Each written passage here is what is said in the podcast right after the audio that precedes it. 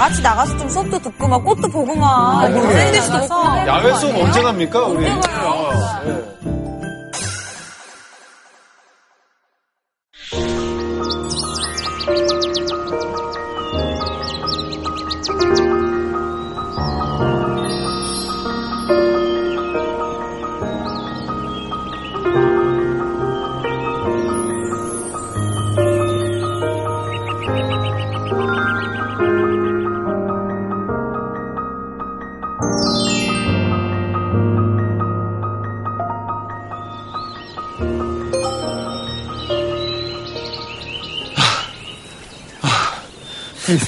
와.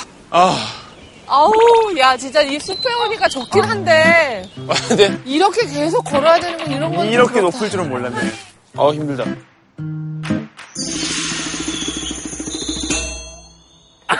신경쓰나. 네 발로 걷고 있어요. 아, 근데 진짜. 누나, 네 발로 걸으면 안 된다고. 누나. 야, 니들 먼저 가. 난 이미 들렸어. 니들이라도 빨리 살아. 이미 틀렸대. 어여, 가. 이미 들렸대. 난 잊어버려. 집에 가려고 그러는 거 아니죠, 괜히. 우리가 또 1년 만에 이렇게 야외 수업을 왔는데, 누나 힘을 좀 내야죠. 알았어. 야, 지금 누가 야외 수업을 하자. 누가 야외 수업을 하자고 했는가? 딘딘 아니에요, 딘딘? 야외 수업 딘딘이었어? 아유. 새벽 4시부터 이렇게 출발해가지고. 힘들긴 한데, 좋긴 하네.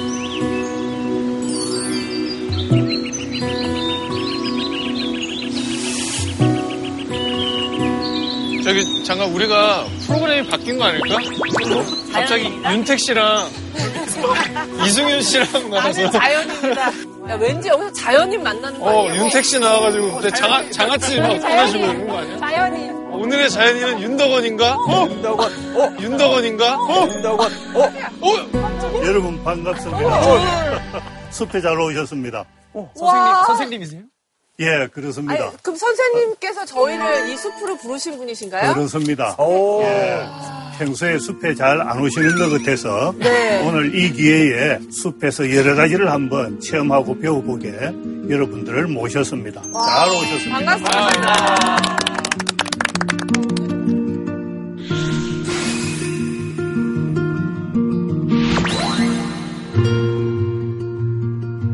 여러분들 혹시 퀴즈 하나, 돌발 퀴즈를 낼까요? 네.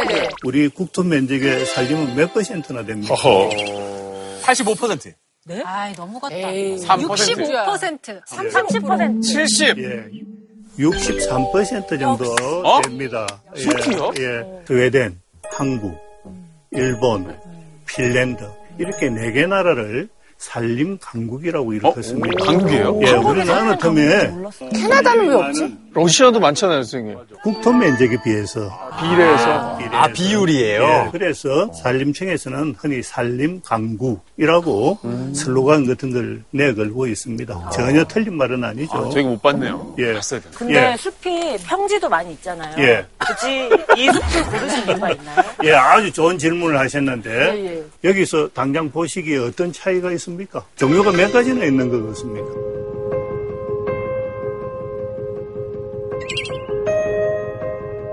한 14가지 정도 되는 것 같아요. 예, 오늘 그럼 이야기를 한번 들어보겠습니다. 그게 부인이 오늘 14가지나 있어요.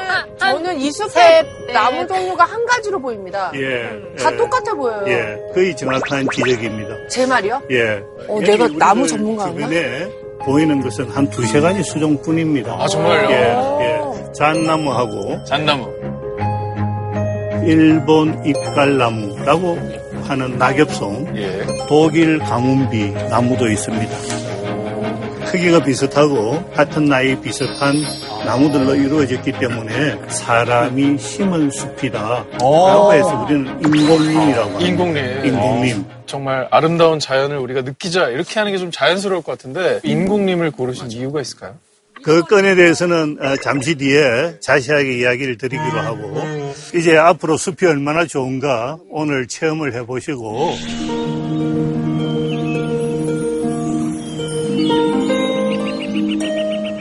오늘 우리들이 즐기고 있는 이 숲은 어떤 과정을 거쳐서 만들어졌고 우리 문화 속에 숲은 어떤 역할을 했는가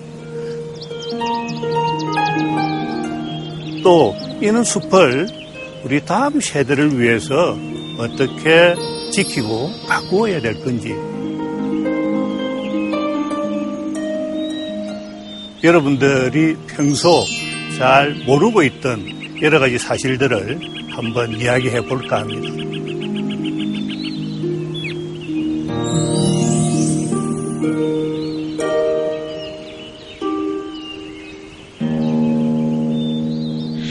우리 잠시 만났을 적에 이 숲의 특징에 대해서 이야기를 했죠. 어떤 숲이라고 했죠? 인공림. 예, 인공림. 인공림과 배치되는 개념으로는 흔히 자연림 또는 천연림이라고 합니다. 야생이라고는 안 하나요? 예, 야생림이라고. 맞습니다. 대부분의 젊은 세대들은 오늘의 우리 숲을 저절로 만들어진 자연림 또는 천연림인 줄 알고 있는데 그렇지 않다.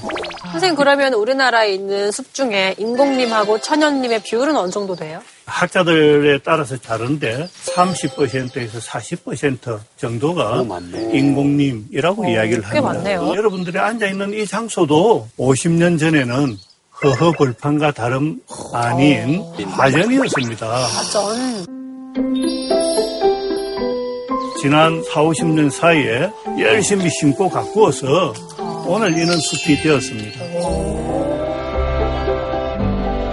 너무 멋있다. 야, 정말 아무것도 없는 곳이 이렇게 울창한 숲이 됐다 보니까 사람의 힘도 대단하고 자연의 힘도 위대하다 이런 생각이 드는데. 그래서 오늘의 숲이 된 과정을 조금 이야기를 드리고 싶어요. 네. 조선시대 임진왜란과 병자호란, 양난을 겪으면서 조선은 엄청나게 헐벗어졌습니다. 그러다가 우리는 일제강점기를 거치면서 식민지 수탈도 당했어요. 맞아요. 6.25 전쟁, 한국전쟁을 또 거치면서 또 이제 엄청나게 파괴가 되었어요.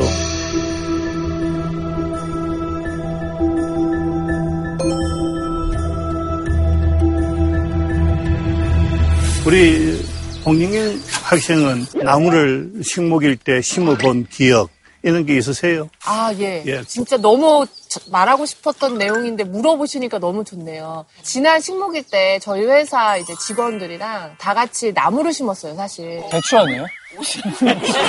대추 나무예요? 그 말을 너무 하고 싶은 거예요, 자랑을. 근데 하기도 그렇고 해서 그냥 안 하고 있었는데 선생님 물어보시니까 너무 기쁘네요, 선생님. 예, 저는 사실 그걸 물은 건 아니고 초등학교, 국민학교 다닐 적에 나무 심으러 간 적이 있으시냐. 요즘도 하고 있고 예전에는 꾸준히 해왔고. 제가 초등학교 다닐 무렵에는 국민학교잖아요. 네, 그렇죠. 정말 어린 국민 시절에는 정말 묘목 들고서 선생님이랑 야외로 나가서 이거를 심고 오는 게 연례 행사였어요. 심은 기억이 있습니까? 예. 1973년도부터 국토농가 10개년 계획을 세웠어요. 이야기하신 것처럼 식목일, 그 다음에 이제 11월 첫 번째 토요일은 심은 나무를 가꾸자라고 해서 육림의 날이라고 하는 게 있었어요. 육림의 날 처음 난생처럼 심으다 끝난 게 아니거든. 그치. 가서 잘 자라고 있는지 뿌리를 잘 내리는지 체크하고 국민적 참여를 이끌어내고 제도를 만들고 대대적으로 나무를 심었기 때문에 오늘 우리들의 세대는 그 숲을 즐기고 향유하고 있습니다.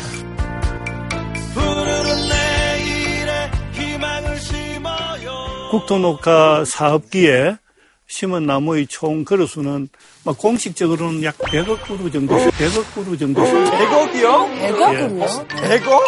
아니 어떻게 그렇게 짧은 시간에 그렇게 많이 심을 수가 30년 동안. 하나 흥미로운 것은 나무를 심을 당시에는 산림 토양이 기름지지 못했습니다. 기름지지 못한 그런 땅에서는 이렇게 목재로 쓸 수 있는 나무를 용재수라고 하는데 그런 용재수를 심어봤자 옳게 잘 자라지를 않아요. 그래서 이제 먼저 심은 나무들이 아카시나무 또는 오리나무 이런 등등의 나무입니다. 그 나무들은 뿌리에 질소를 고정하는 질소 고정 박테리아가 있어요. 그래서 이제 이 나무들이 자람으로 해서 토양을 점차 기름지게 만들죠. 그러면 기름지게 만든 그 토양에 나무들을 심으면 나무들이 옳게 용재수로서 자랄 수 있겠죠. 네. 저희가 그 아카시 나무가 쓸데없다, 뭐 가시도 많고 별로다 이렇게 얘기하는 거는 좀 오해가 있는 거네요. 그렇죠. 천지 자연물 중에 이 세상에 쓸데없는, 쓸모없는 건 없습니다.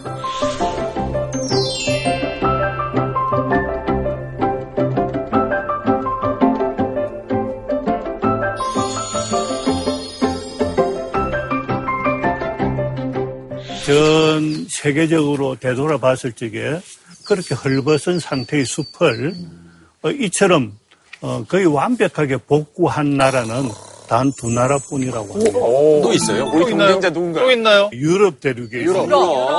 전쟁이 났던 나라. 폴란드. 한림을 제일 잘 가꾸는 나라. 핀란드. 임업 기술이 제일 앞선 나라. 스웨덴. 독일. 덴마크. 독일입니다. 어떻게 우리 다 틀렸어.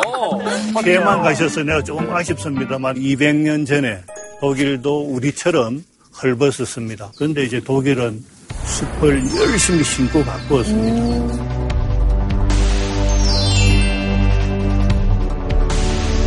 우리 역시 마찬가지입니다. 산림이 얼마나 울창한가 하는 정도를 나타내는 것을 흔히 인목축적이라고 하는데 일정 면적당 부피가 얼마나 하는 것을 가지고 이제 알 수 있습니다. 1927년도에는 17입방메타밖에 안 됐습니다. 1953년도에는 7입방메타뿐이었습니다. 1973년도 11입방메타였습니다. 컸네요. 자, 오늘날은 얼마나 될까요? 누가 답해 주실랍니까? 47. 좋습니다. 나이죠? 아니에요, 선생님, 저 너무 아쉽니다, 진짜. 47세 모르지 않았지? 그건 47인데 내일 모레는. 아니, 근데 지금 봐봐. 아까 11인데, 그냥 산술적으로 해도 한 300? 200? 200? 아니, 70? 자, 어떻게 해야 되냐? 150. 네. 근데 154 입방메타. 154 입방메타입니다. 예. 심어본 사람이 다르네. 심어봐야지.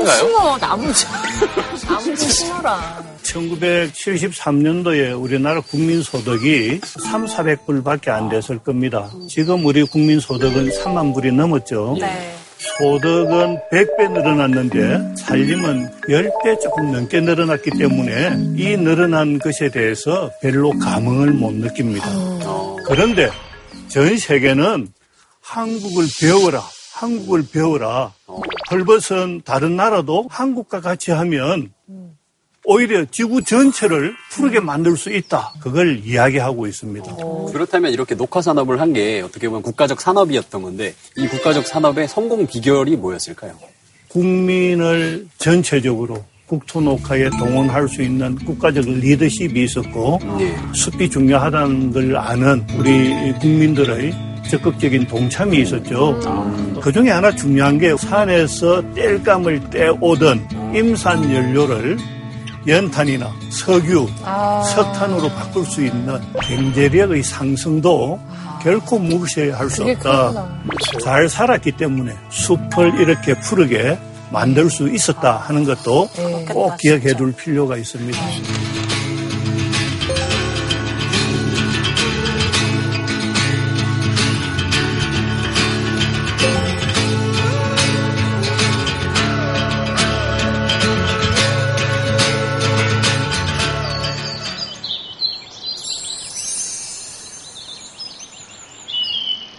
근데 이렇게 산속에서, 숲속에서 수업하니까 새소리도 들리고 너무 좋다. 새소리 진짜. 이런 게 모두 다 합치면 우리들이 못 누리는 거죠, 그죠? 도시에서. 맞아요. 그래서 이제 우리 국민 모두가 숲에서 얻는 혜택을 공익적 기능이라고 이야기합니다. 산림이 주는 맑은 공기를 만들어내고 깨끗한 물을 저장하고 아름다운 풍광을 내고 소음을 줄여주고 산사태를 줄여주고 그래서 1인당 혜택을 보는 게 250만 원 정도 된다. 연간이요? 1인당. 특히 이제 숲이 가지고 있는 공익적 기능 중에 맑은 물을 생산해낸다라고 이야기를 했습니다만 배웠어요. 그걸 흔히 줄여서 녹색댐 또는 살아있는 저수지라고 이야기합니다. 여기 뭐 저수지도 없고 물도 없는데 왜 녹색댐이라고 하느냐. 여러분들 땅바닥을 파보면 네. 예, 이제 여기는 사람들이 디뎌서 그렇지만은 이렇게 부엽토가 있죠. 이건 이제 스폰지를 생각하면 됩니다. 물을 먹으면? 예, 물을 한껏 먹을 수 있는. 그래서 이제 숲이 없어지면 비가 왔을 적에 작은 비에도 물이 금방 흘러내려 버리겠죠. 그래서 홍수가 지고. 그래, 막 논까지 막. 예, 논까지도 가고. 흉년. 이제 대표적인 사례가 지금 북한에서 이루어지고 있는 식량 부족의 사태는 북한 산이 넓었기 때문이다라고 이제 이해를 해서 그래서 아주 중요합니다. 녹색댐의 기능이. 그래서 우리는 이걸 흔히 간과하는데 오늘 여러분들이 아 하면서 같이 동감을 해주어서 저는 기쁩니다. 네. 예. 숲이 살아야 사실 그 안에 있는 생태계도 살고 동물들도 더 이렇게 유지가 되는 거잖아요, 선생님. 예. 되게 중요한 역할을 숲이 하고 있는 것 같아요. 그런 의미에 있어서. 예. 근데 여기 많은 나무들이 심겨 있는 게 잣나무라고 했죠, 그죠? 네. 연해주 지방에 호랑이가 10만 마리 이상이 있었는데 지난 약 20년 사이에 3천 마리밖에 남아나지 못했어요. 그렇죠. 근데 이제 자세히 살펴보니까 러시아에서 대대적으로 잣나무를 벌채해서 호랑이가 사라졌다 하는 걸 밝혀냈어요. 어떤 연결고리가 있겠습니까? 호랑이는 잘 안 먹잖아요. 잣이 주식인데 잣나무를 먹진 않잖아요. 알 것 같아요. 예? 잣나무를 잣을 주식으로 하는 작은 동물들이 사라지니까 그 작은 동물들을 먹고 살던 호랑이가 사라지는 거 아닙니까? 어떻게 그렇게 잘 아세요? 사실입니다. 그래서 다람쥐를 먹었나요? 호랑이 있겠지. 잔인하게 얘기하지 마세요. 예. 멧돼지, 사슴 이런 것들은 잣을 많이 먹으니까 그 초식 동물들이 사라지니까 초식 동물을 잡아먹고 사는 최상위 육식 동물인 호랑이도 사라져버리더라.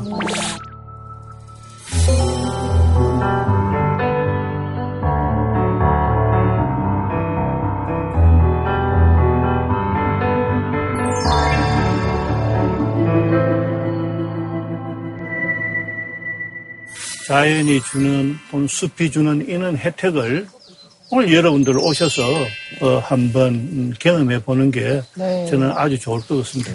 저를 따라 네. 와 주십시오. 고고!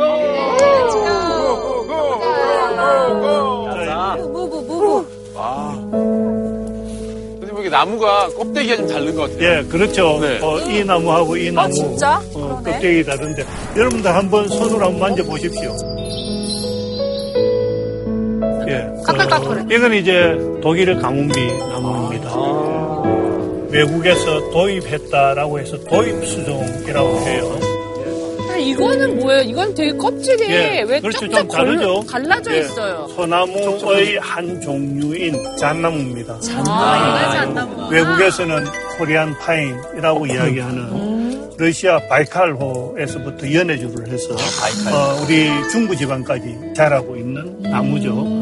대표적인 용재수. 저도 시골 가서 이 잣나무 이거 이게 잣 따는 거 엄청 도와드렸는데 솔방울이 진짜 처음 봤는데 너무 커가지고 예, 깜짝 놀랐어요. 라고 했죠. 예. 저 얼굴만한 솔방울이 오른쪽에서 날라왔어. 이럴 수가. 여기에 알알이 이렇게 들어갔어요. 예, 그렇죠. 아, 잣이에요. 예. 그 잣이 이제 아까 초식 동물의 먹이가 된다. 이것도 이제 크지만은. 이만큼 큰 것도 있고 저 얼굴만한 솔방울도 있어요. 에이 선생님 거짓말. 다음에 내가 분명히 사진으로 보여드릴 테니까. 갑자기 소리가 났어요. 갑자기 복식으로 그대로를.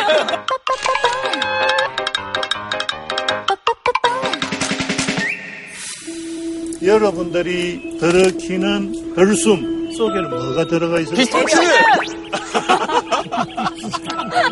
산소. 산소가 들어가 있죠, 그죠? 날숨에 무엇이 나옵니까? 이산화탄소. 이산화탄소가 나오죠. 네. 이산화탄소는 어디로 갑니까? 나무한테 먹이가 되는 거죠. 맞아요. 강합성으로. 그래서 이제 그런 생각을 확장을 하면 나무 몸속에서 나온 산소를 우리가 마시고 우리 몸속에서 나온 이산화탄소가 나무가 지 몸체를 키워가는 데 쓴다. 공생관계네요. 나무하고 우리 몸은 하나다. 그런 생각들이 확장이 되면 자연을 누리고 자연을 즐길 적에 훨씬 도움이 될 거다 하는 거죠.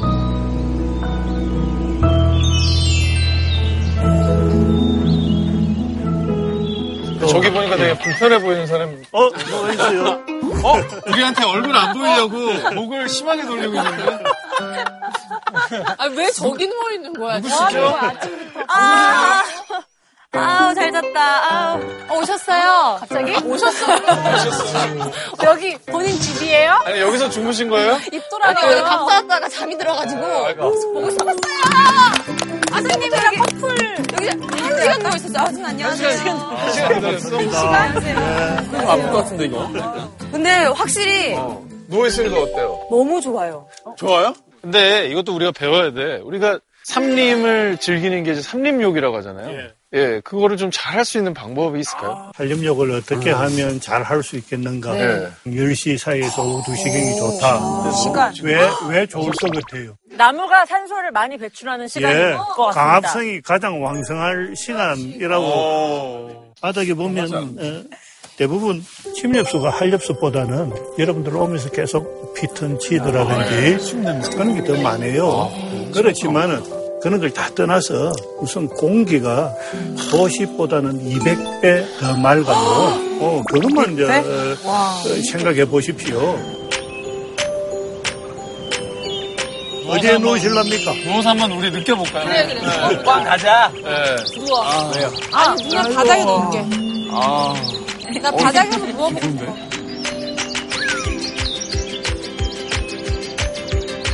와. 여기 되게 좋아. 요 그림 되게 좋다. 그냥 평화롭다.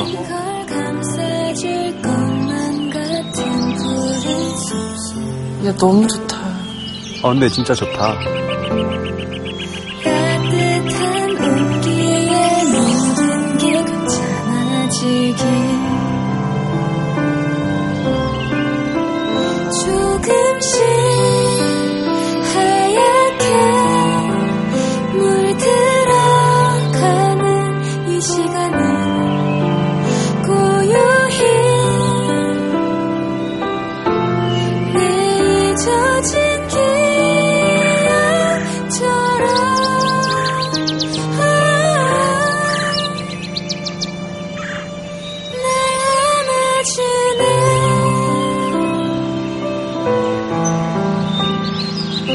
느낌이 어떠세요?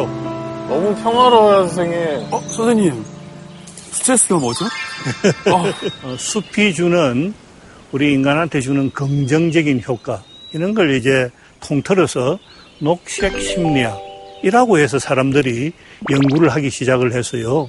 수술 환자 두 그룹을 나누어서 한 그룹은 입원실 창밖으로 숲이 보이고 다른 한 그룹은 회색빛 벽면만 보이는데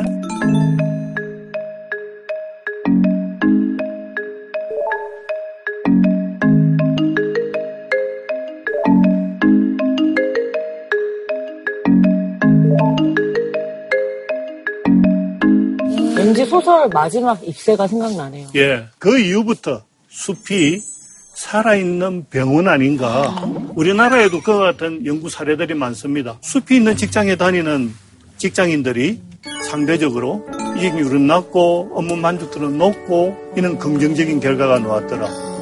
숲이 있는 학교와 숲이 없는 학교에 다니는 학생들 간에도 모두 다 긍정적으로 나왔더라. 네, 요새 그런 말 있잖아요. 역세권 말고 숲세권. 진짜. 숲 근처에 집이 있으면 되게 좋잖아요. 진짜? 중요한 이야기를 했는데. 숲세권.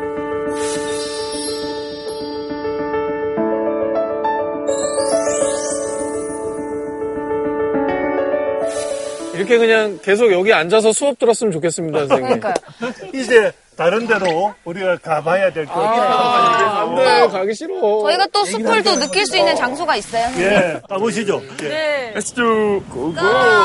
잠깐 누웠는데 피로가 싹 풀렸어. 근데 진짜 정말 기분 좋아졌어. 아니, 얼굴 표정들이 다 좋아졌어요. 약간 화가 날 뻔했어.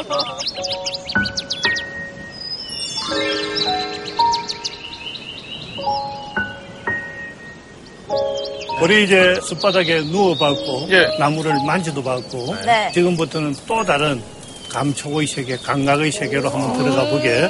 신발을 벗고 양말을 벗고 맨발로 맨발요? 신발을 한번 걸어보시게. 마음의 정리가. 양말 신어도 안 되나요? 무조건 맨발요? 언제 이렇게 맨발로 걸어보셨습니까? 그러니까. 해변가 말고. 진짜 없어요. 이런 땅을 맨바닥으로 밟아보는 밟은 적 없죠? 예. 좀 밟으면 더 좋은 땅이 있나요? 뭐 이런 땅입니다.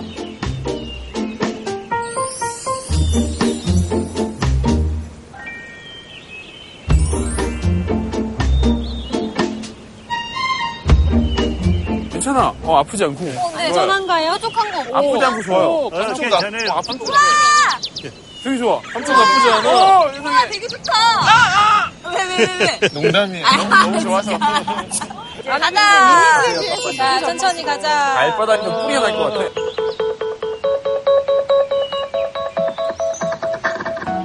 야, 느낌 좋아. 괜찮다, 느낌이. 폭신폭신해요. 그러니까. 아니, 뭐가 이렇게 피로가 풀리는 느낌이야. 아, 이거 진짜 좋다. 와, 진짜. 다들 선생님, 이상해요. 좋아요. 근데 느낌이 되게 오묘하지 않아요? 네. 좀 시원해. 자, 이제 각자 있는 자리에서 네, 하는 방법대로 한번 해보십시오. 네. 바닥을 걷어내고 낙엽을. 네. 무엇이 나오죠? 흙이요. 촉촉하는 흙냄새를 한번 깊게 맡아보고. 한 단어로 그 느낌을 표현해 보기에요. 한 단어로? 예. 재밌겠다. 타서. 촉촉해. 맞아. 차가워. 향기로워. 진짜. 선생님, 향 진짜 좋아요. 어떻게 이렇게 향이 좋지? 향 좋다. 진짜.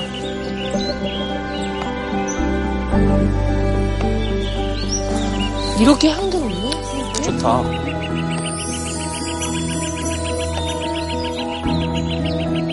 향수 같았어요. 예. 향수. 되게 좋은 향수 맡았을 때 기분 좋은 느낌이 여기서 딱 느껴졌어요. 마치 그 진한 커피 향을 느끼는 것 같아요. 비슷하다. 커피. 맞아. 지금 맡는 이 냄새, 우리 조상들이 맡은 냄새입니다. 지금 들리는 저 소리, 우리 조상들이 들었던 500년 전의 소리입니다. 조상과 우리를 연결시켜주는 정서적인 어떤 연결고리가 이 속에 전 다 함축되어 있다라고 여깁니다. 맛있어, 진짜. 얘 흙 먹어요. 먹으면 안 되지 않나요? 그건 여러분들 자유입니다. 알아서 하십시오. 진짜 맛도 있어. 오래된 차이잖아, 중국차 오래된 거. 약간 그런 느낌 있어. 이야, 좋다. 되게 개운하지다, 몸이. 좀 더 걷고 싶은데. 시원한 게. 발 마사지 따로 없네. 개운하다. 너무 개운해.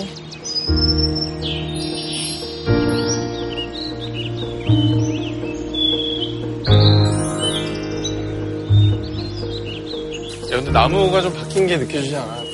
이파리가 넓어졌잖아. 가늘어네. 뭔가 새로운 숲에 들어가는 것 같은데? 진짜 그렇다. 나무 몸통이 되게 가늘어졌어.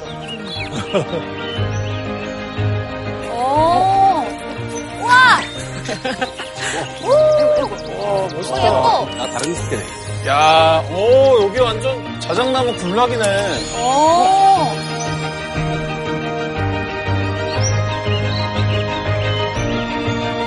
동화에 많이 나오는 나무 같아요. 그렇죠. 숲이가 흰 게 이제 가장 큰 특징이죠, 그죠? 나무들이, 하얀 나무들이 나타났어요. 나무 기둥이 하얘요. 와. 이 나무가 자작나무라고 하는 것은 여러분들이 모두 아시니까. 워낙 유명하잖아요. 광고에도 많이 나오는. 맞아요. 피바. 왜 자작나무라고 우리 조상들은 이름을 붙였을까요? 숲에서 외로우신 분들이 이 나무 앞에서 혼자 나무와 대화하면서 자작을 많이 했기 때문에. 불에 태울 때 왠지 소리가 날 것 같아요. 무슨 뜻이에요? 자작자작. 뭘 태우길래 자작자작 소리가 나죠? 껍데기. 그렇죠.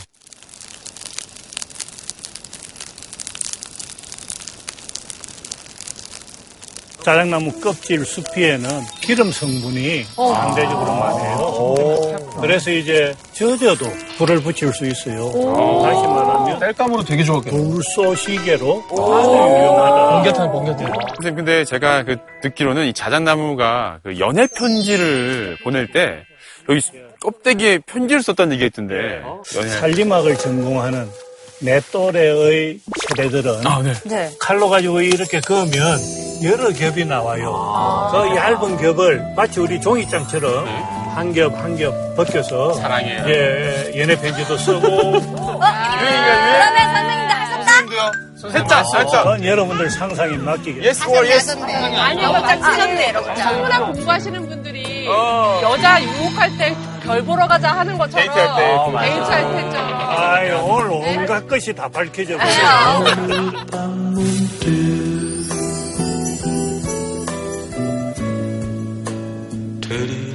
자작나무는 사실은 남쪽에는 사실 자라지 않는 나무예요. 저 유럽 끝에서 북한까지 개마고온, 백두산 주변에 이렇게 자라는데 이 숲도 인위적으로 심은 숲이에요. 외국에서 도입한 수종들 중에 어떤 것이 강원도 이 지역에 잘 맞는가 그런 걸 시험하기 위해서 심었을 수도 있어요. 그런데 자작나무는 우리 문화와 아주 또 밀접한 관련이 있기 때문에 숲하고 문화 발전 또는 숲하고 문명 발달에 대해서 이야기를 이어가겠습니다. 자작나무를 우리는 흔히 남쪽에는 없는 나무, 시베리아의 저 북유럽에 자라는 나무라고만 알고 있었는데 우리 문화와 밀접한 관련이 있다는 이야기를 이야기하면서 무조입니까? 아닙니다. 발해. 발해도 아닙니다. 개마고원. 예, 나라를 이제 이야기하고 있습니다. 아, 나라요? 아, 나라요? 어디입니까, 선생님? 신라 시대에. 아, 예. 그러면 위치적으로 선생님, 예. 북쪽이 아닌데요? 예, 북쪽이 아니라서 이제 더더욱 중요하다는 겁니다.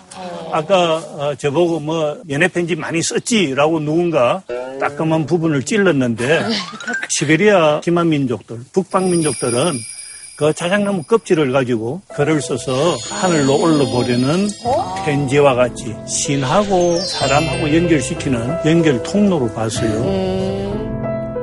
동서양의 다양한 문화에서 나무가 세계의 중심, 그래서 세계수, 또는 하늘하고 땅을 연결시켜주는 우주의 중심, 우주수.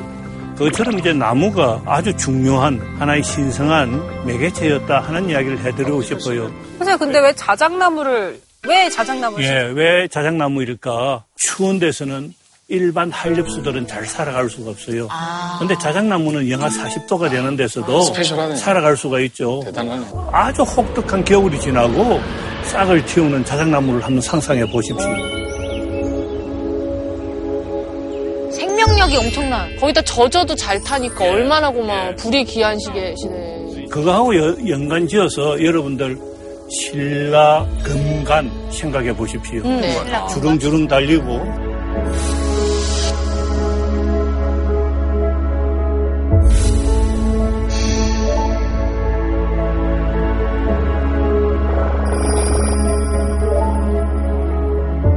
그다음에 이제 천마총에서 장리가 하나 발굴이 되었는데 장리. 아, 장리. 예. 놀랍게도 그 천마총 장리는 자작나무 껍질로 가지고 만들었더라. 자작나무가 남쪽에는 없는데 도대체 어디서 가져왔겠는가? 기만민족의 후예이기 때문에 그런 걸 챙겨서 쓴 것 아니겠는가라고 이제 이야기를 하고 있어요. 우리 눈에 쉽게 보는 이 나무 하나에도 우리 문화의 원류 또는 우리 문화의 숨은 상징적 코드를 찾을 수 있다라고 이야기하는 거예요. 우리도 역시 신성한 나무의 흔적들이 많습니다. 어디에 있습니까? 마을마다 약간 수호신처럼 약간 이제 선앙당 앞에 이렇게 큰 나무들. 당산나무, 선앙나무. 어떤 나무의 특징 때문에 나무를 숭배했을까요? 크다. 크다. 오래 산다. 오래 산다. 계속 막 잎 색깔 바꾸면서 살아있잖아요. 계속 잎 색깔을 이렇게 바꿔요. 잎 색깔을 이렇게 바꿔요. 아, 이렇게 막 꽃이 생겼다가 또 열매 맺고 또 졌다가 또 다시 피어나죠. 뭔가 많은 것을 줍니다. 예, 그걸 학자들은 우주적 리듬의 재현이라고 이야기합니다. 영속성이라고 하죠. 영속성. 마치 지구가 돌듯이, 달이 돌듯이 봄이 되면 싹을 틔우고 여름이 되면 꽃을 피워서 가을이 되면 열매를 맺고 그 다음에 잎을 떨어뜨리는 이는 순환적 주기를 한두 해도 아니고 우리 할아버지도 받고 그 할아버지도 받고 장구한 수명 지구상에 살아있는 생명체 중에 나무 이상으로 더 오래 사는 생명체는 없어요. 미국 캘리포니아 네바다 주하고 경계에 있는 화이트 마운틴 메타세카요. 하나만 맞춰보자. 하나만. 브리스톨 콘 소나무라고 하는 소나무. 게 5,000년 산다. 소나무가 5,000년을 산다.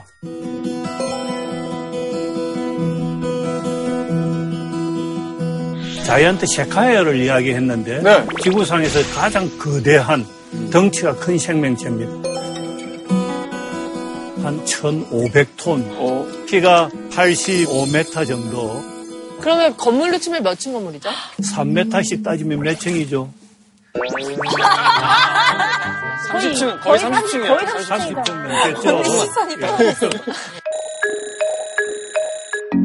자이언트 셰콰이어 제너럴 셔먼이라고 하는 나무 한 그루를 베어서 집을 지으면 방 5개짜리 목재 가옥을 150채 정도. 그래도 아까우니까 베지 맙시다.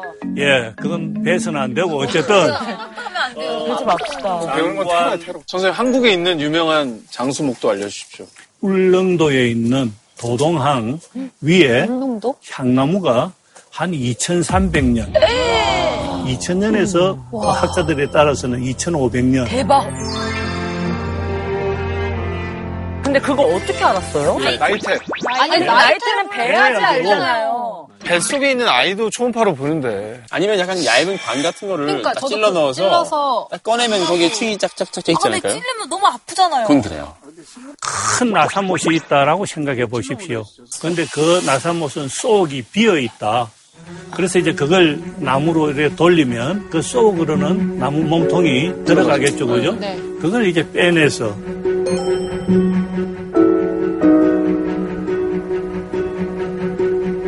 천년 사는 나무 같은 것은 1mm 안에 나이테가 7개 들어가 있어요. 우리 소나무 같은 경우에는 5mm에서 7mm가 한 해 자라요. 그런데 많은 나무를 다 그렇게 하는 건 아니고 우리가 흔히 하는 것은 요 100년 동안에 자란 폭을 가지고 나무 전체의 두께를 유추를 하는 거죠. 그래서 이제 정확하게 알기는 쉽지 않은데 미국에 있는 그 브리스톨 콘 나무는 고산 사막지대에 있기 때문에 썩지를 안 해서 나무 전체를 뽑아내서 4,800 몇십 개까지 나이테를 세웠다라고 이야기를 해요. 그런 나무 신령하다 진짜. 신령하죠. 네, 신령하네요. 이처럼 나무는 인간들한테 신성한 대상이기도 했지만 또 다른 한편으로 문명 발달을 견인하는 이끌어주는 공로자 역할도 했다. 그냥 문명은 사람이 꽃피운 걸 알고 있지만은 그 이면에 숲이 있다.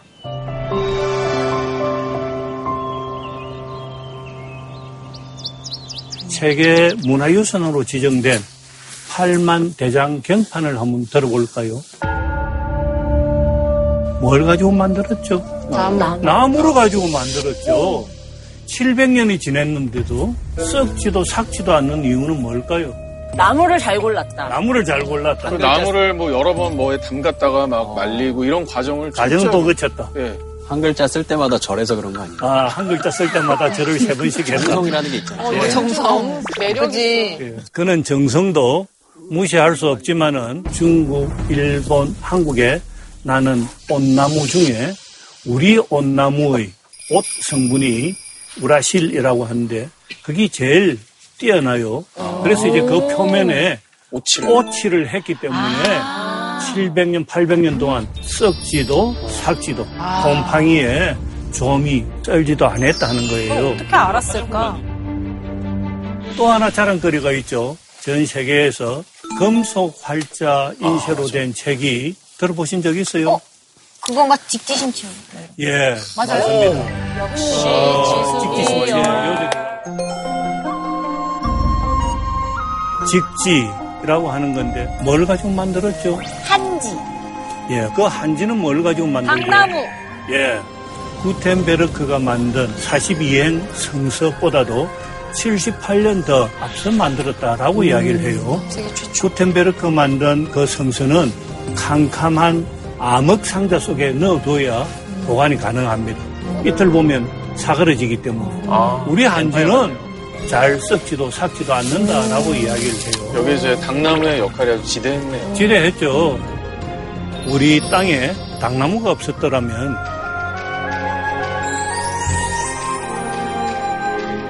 가장 오래된 금속 활자 책을 우리가 가졌을까. 지금부터 한 20년 전에 뉴욕에 있는 크리스티사에서 우리 조선백자 한 점이 경매에 붙여졌어요. 와우. 얼마나 받았을까요?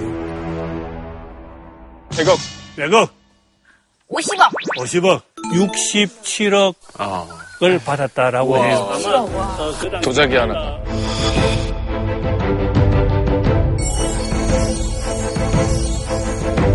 근데 백자랑 나무랑 무슨 상관이에요? 땔감이 중요한 거 아닌가요? 예, 땔감이 중요한데 가마, 흙도 중요하고 사람도 중요하고 그런데 이제 하나 빼뜨릴 수 없는 게 땔감이라는 거죠. 근데 이제 그 땔감을 뭘 가지고 썼느냐? 궁금하다. 자작나무. 소나무. 당나무. 예, 소나무로 가지고 썼습니다. 소나무로 가지고 썼기 때문에 가력이 아주 높았고 철분이라든지 납 이런 성분이 별로 들어있지 않아요. 백자 표면은 어떻게 돼야 되죠? 매끈. 맑아야죠, 그죠? 네. 그래서 원치 않는 피크를 남기지 않기 위해서는 오직 소나무만 썼어요. 와. 소나무를 이제 땔감으로 쓰는 사람 입장에서 너무 좋은데 나무를 계속 베야 되잖아요. 예.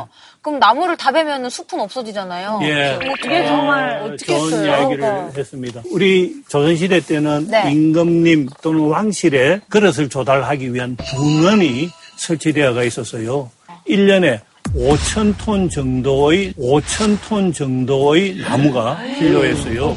그럼 이제 한 해 정도만 나무를 써버리면 괜찮은데 계속해서 써야 되죠, 그죠? 네. 그래서 이제 주변에 있는 나무들을 다 베서 땔감을 쓰고 나면 또 다음 장소로 옮겼어요. 우리 조상들은 씨를 뿌릴 수 있는 어미나무들을 몇 그루 남겨두었어요. 그 어미나무들이 종자가 떨어지죠. 그럼 이제 자라서 60년 뒤에 가면 다시 이제 땔감 숲으로 설 수 있는.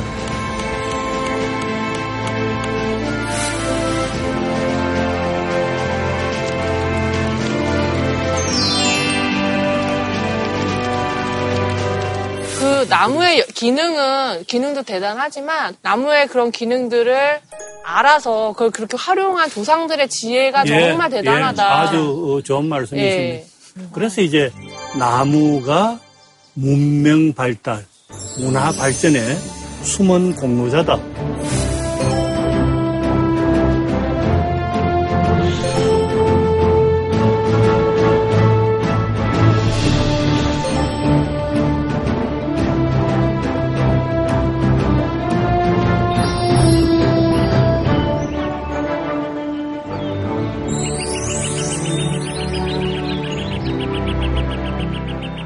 한국 사람이 가장 좋아하는 나무는 어떤 나무일까요? 한국 사람이 좋아하는 나무. 동백나무? 오동나무? 한국 사람이 가장 좋아하는 나무는 소나무입니다. 역시. 그래서 애국가에도 나오는구나. 시조에도 많이 나오고. 예. 이제 우리 다음 배우고 체험할 장소가 소나무 숲입니다. 우리나라에서 제일 아름다운 소나무 숲으로 우리 같이 갑시다.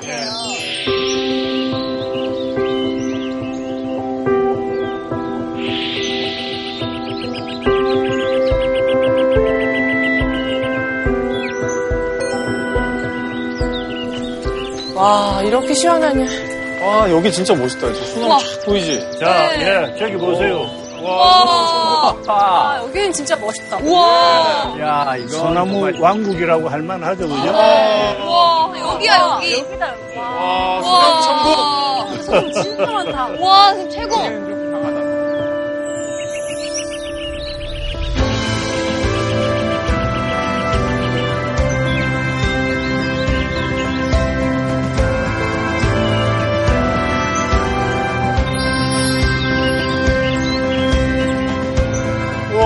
액션이 그냥 나와. 와.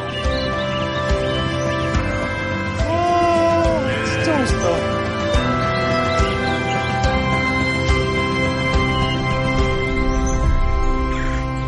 여기 소나무는 어떤 점이 다르죠? 좀 빨간데? 잎이 삐죽삐죽해요. 붉은색 수피를 가지고 있다. 수피. 예. 그래서 우리 조상들은 소나무를 적송이라고 불렀다. 들어봤어요, 적송. 예. 근데 조그만한 소나무 막 싹이 보여. 어디요? 예. 이런 게 막 올라오잖아요. 예, 아주 눈이 우리 원생 눈이 맑으시네. 이게 나무가 돼요? 제가 눈이 좀 맑아지는 게. 소나무는 종자가 이렇게 맨 흙에 떨어져야 싹을 틔워요. 와.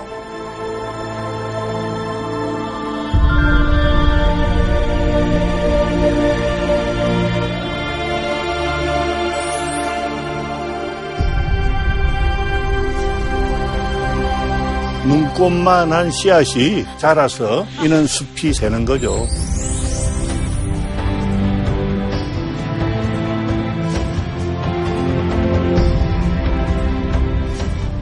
야, 이렇게 보니까 선생님 진짜 적송이라는 게 눈에 확 들어오죠. 네. 그다음에 이제 우리 조상들은 적송을 육송이라고 불렀어요. 육송? 내륙 안쪽에 자라는 소나무다. 그럼 그 상대적인 개념은 뭐죠? 해송이 맞아요. 이쪽이죠. 바닷가 남쪽에 따뜻한 곳에서만 자라는 나무.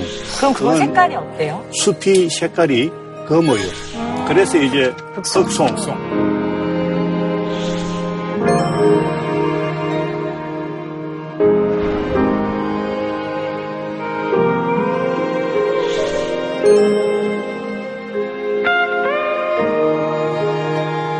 선생님 뭐 보면서 저 느껴지는데 우리나라 사람들이 유독 그렇게 소나무를 좋아하는 이유가 뭐라고?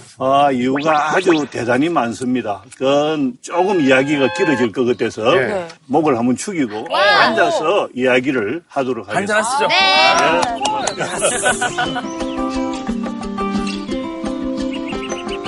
이거 산딸기 아닌가? 충전로 이겼다 진짜. 산딸기. 와 여기 시원하다. 오 진짜 시원하다. 와 여기 계곡 하나 없나? 야, 저게 너무 덩그러니 개다리 소방이 있는데?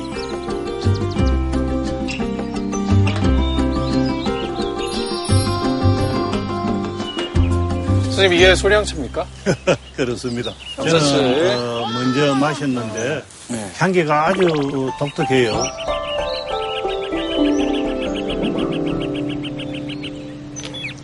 어머! 너무 진한데? 오 냄새가 너무 좋다. 향이지 향이라고 해요. 예. 이거 이 안에도 소를 넣은 거야? 아니 근데 상상 이상으로 맛이 진해요. 이렇게 예, 진할 줄 몰랐어요. 예. 와 이 안에 솔방울 졸이는 거예요? 오.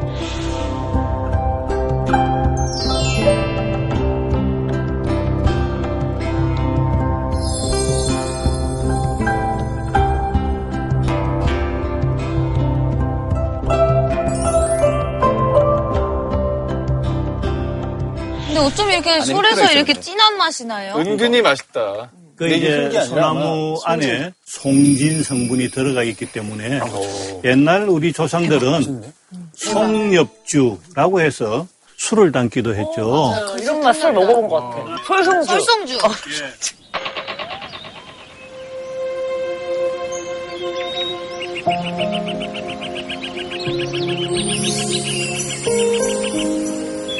명상하러 온 것 같아요. 그죠? 우리 문화 속에 소나무가 자리 잡은 위상이 아주 크다라고 이야기를 하면서 왜 소나무를 한국 사람은 좋아할까? 아는 나무가 별로 없었어요. 그렇지. 나도 인지도 때문에. 그 거리에서 예전에 많이 볼 수 있었으니까 좀 친근하게 느껴서. 예. 거리에서 많이 볼 수 있었다. 그림으로 많이 볼 수 있었다. 그림으로 많이 볼 수 있었다. 약간 역사에도 보면 소나무가 많이 나오잖아요. 모든 나무 중에서 가장 어떤 강인함과 절개, 충절 이런 어떤 이미지가 너무 좋기 때문에. 예. 뭐 여러분들 이야기 중에 일정 부분들은 다 맞는 이야기입니다. 그만큼 소나무가 많은 의미를 함축하고 있다. 그래서 이제 한국 사람 치고 소나무를 모르는 사람은 없다라고 그렇죠. 우리 이야기할 수가 있죠. 네. 제일 먼저 우리 학교에 가면 배우는 게 애국가인데 2절. 남산 위에 저 소나무 철갑을 들어있는데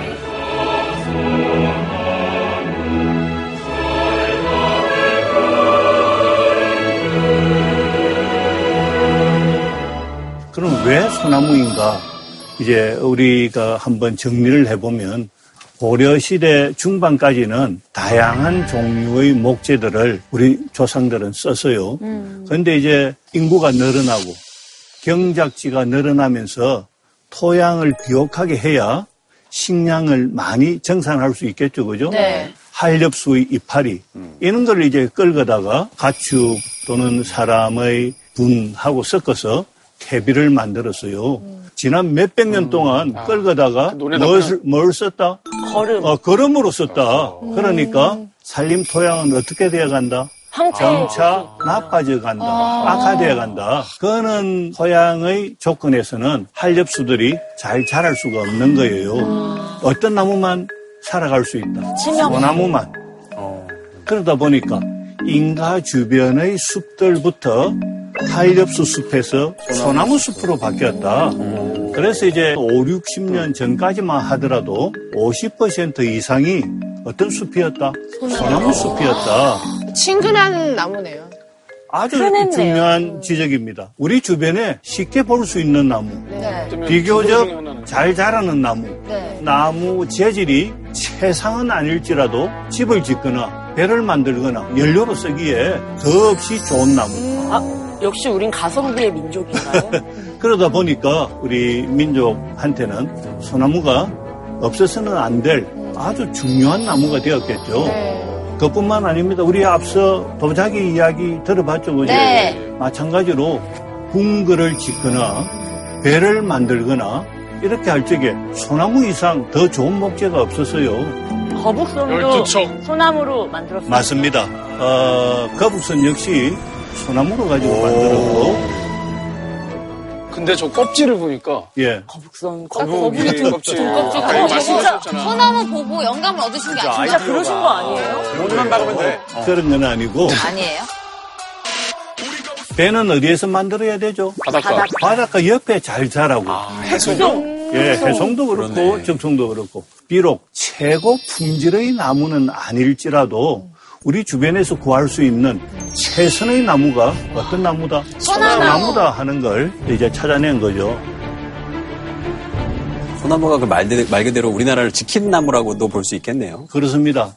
임진왜란이 끝난 이후에 조선 조정하고 일본의 이 막부 정부는 야, 전쟁에 해전에 군함이 중요하다라고 해서 배를 만드는 나무 숲을 육성하자.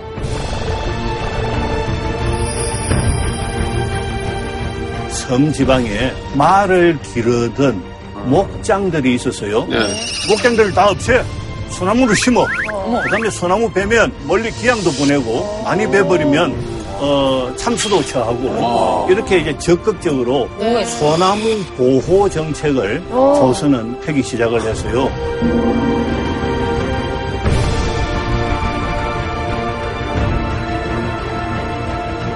그러다 보니까 우리 민족한테는 소나무는 없어서는 안 될 아주 중요한 나무로 가슴 깊게 머릿속에 차곡차곡 쌓이기 시작을 했어요. 우리 10가지 오래 사는 기물을 뭐라고 하죠? 십장생. 예. 그 중에 무엇이 들어가 있죠? 소나무가 들어가 있죠. 와.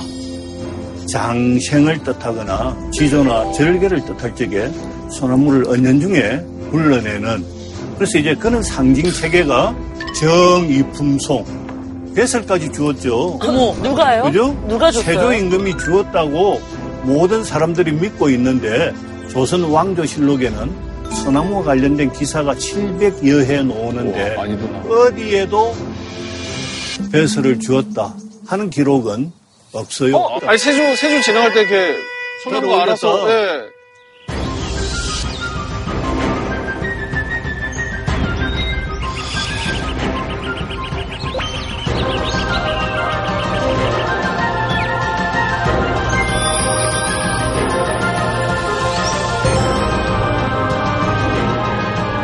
소나무를 귀하게 여겨야 된다. 소나무를 함부로 베서는 안 된다.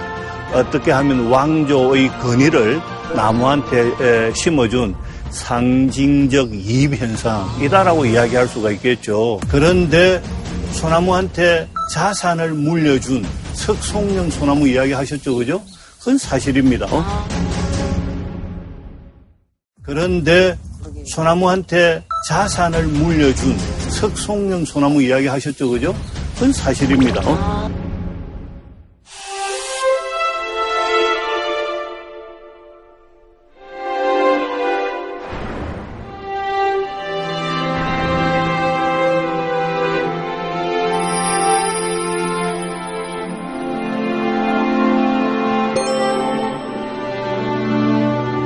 그러면 그 나무를 결국 관리하는 자가 그 재산을 나눌 수 있는 거 아닌가요? 그렇게 하지 못하고 예천군은 매년 이 나무한테 너가 갖고 있는 재산에 대한 재산세를 내어라 라고 해서 예, 석송령 종합토지세 재산세 얼마 그러면 소나무는 벌떡 일어나서 따박따박 걸어서 예천군에 가서 세금을 낼 수 있겠습니까? 없겠습니까? 요즘 인터넷을 해야죠. 없죠. 소나무는 인터넷을 못하고 그는 이를 대신하는 석송계라고 하는 계를 그 마을 사람들이 결성을 해서 거기서 놓는 수익을 옛날에는 학생들이 있었기 때문에 장학금을 주다가 이 점은 이제 대부분 학생들이 없다 보니까 설, 추석에 고향 찾는 사람들한테 예, 세찬 음식을 대접하는데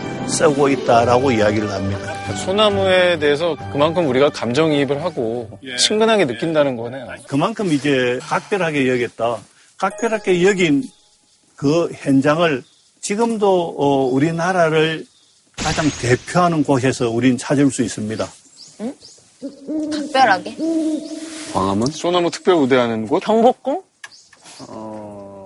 청와대 건물 앞에 어떤 나무가 심겨져 있는가? 소나무 아니에요? 한번 상상해 보십시오. 나 가봤는데. 오직 소나무만 심겨져 있습니다.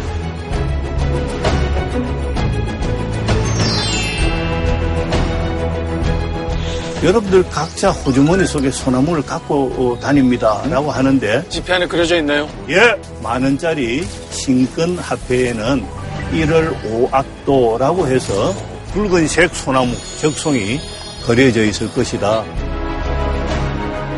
우리 민족과는 뗄래야 뗄 수 없는 나무. 아주 정확한 지적입니다. 그렇지만은 기후변화, 점점 지구온난화 때문에 따뜻해져가고 있죠, 그죠? 따뜻한 지역에서는 소나무가 못 예, 이제 따뜻한 지역에서는 잘 적응할 수가 없어요. 열대 소나무는 따로 있죠? 예, 따로 있습니다. 네. 예. 그 다음에 이제 두 번째로 병해충, 특히 오늘날 번지고 있는 소나무 재선충 병, 소립 혹파리, 이런 것들 때문에 소나무들이 이제 많이 훼손되었죠.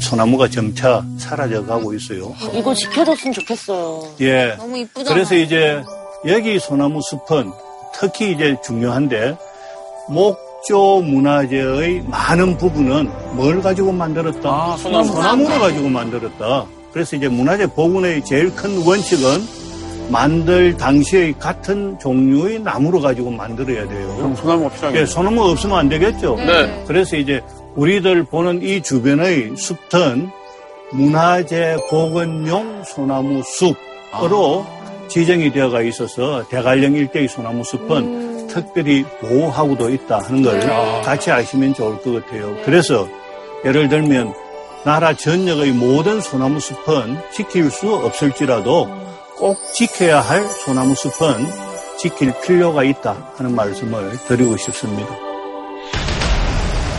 2008년 2월 국보 1호 숭례문에서 연기가 피어오릅니다. 5시간 뒤 1층 누각 일부를 제외한 숭례문 전체가 무너져 내립니다.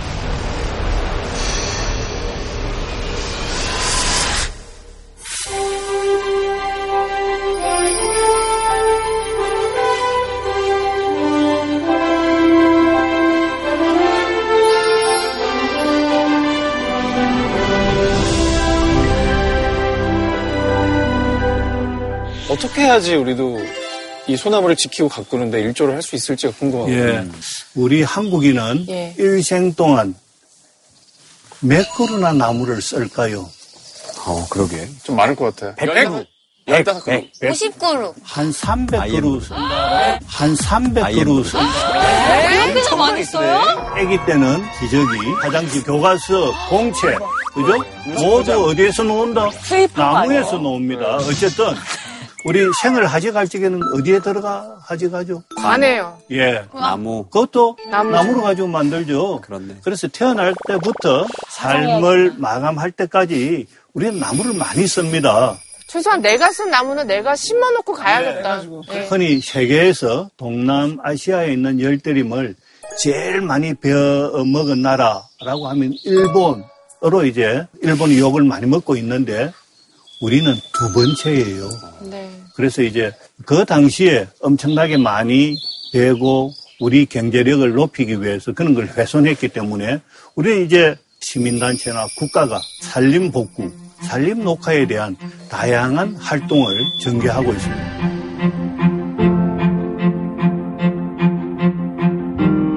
어떻게 보면 생태적 책무를 이제는 갚으려고 하는 우리들의 이 자세일 수도 있다.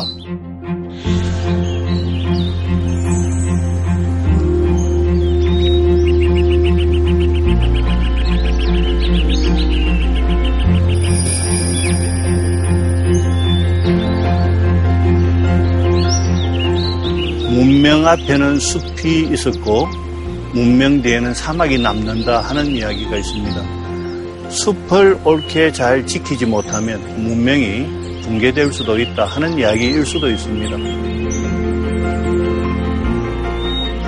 앞선 세대가 만든 숲을 우리는 오늘날 즐기고 잘 향유하고 있어요.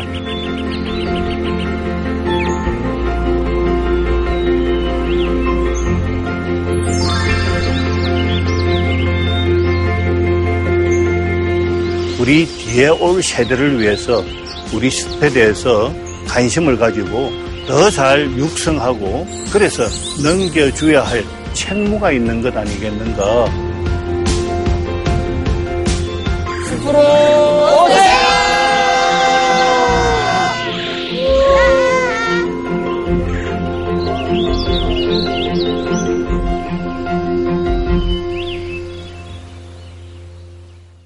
위대한 뮤지컬 작곡가죠. 한국 뮤지컬에서는 없어서는 안 될 세계의 뮤지컬의 역사를 써가고 계신 선생님! 안녕하세요. 문정느님이라고 불러요. 느님, 문느님.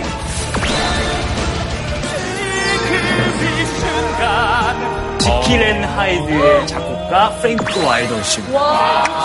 결혼식 축하곡이 된 축하할 가사의 노래는 아니지 않나요? 그러게. I have no idea why people sing that.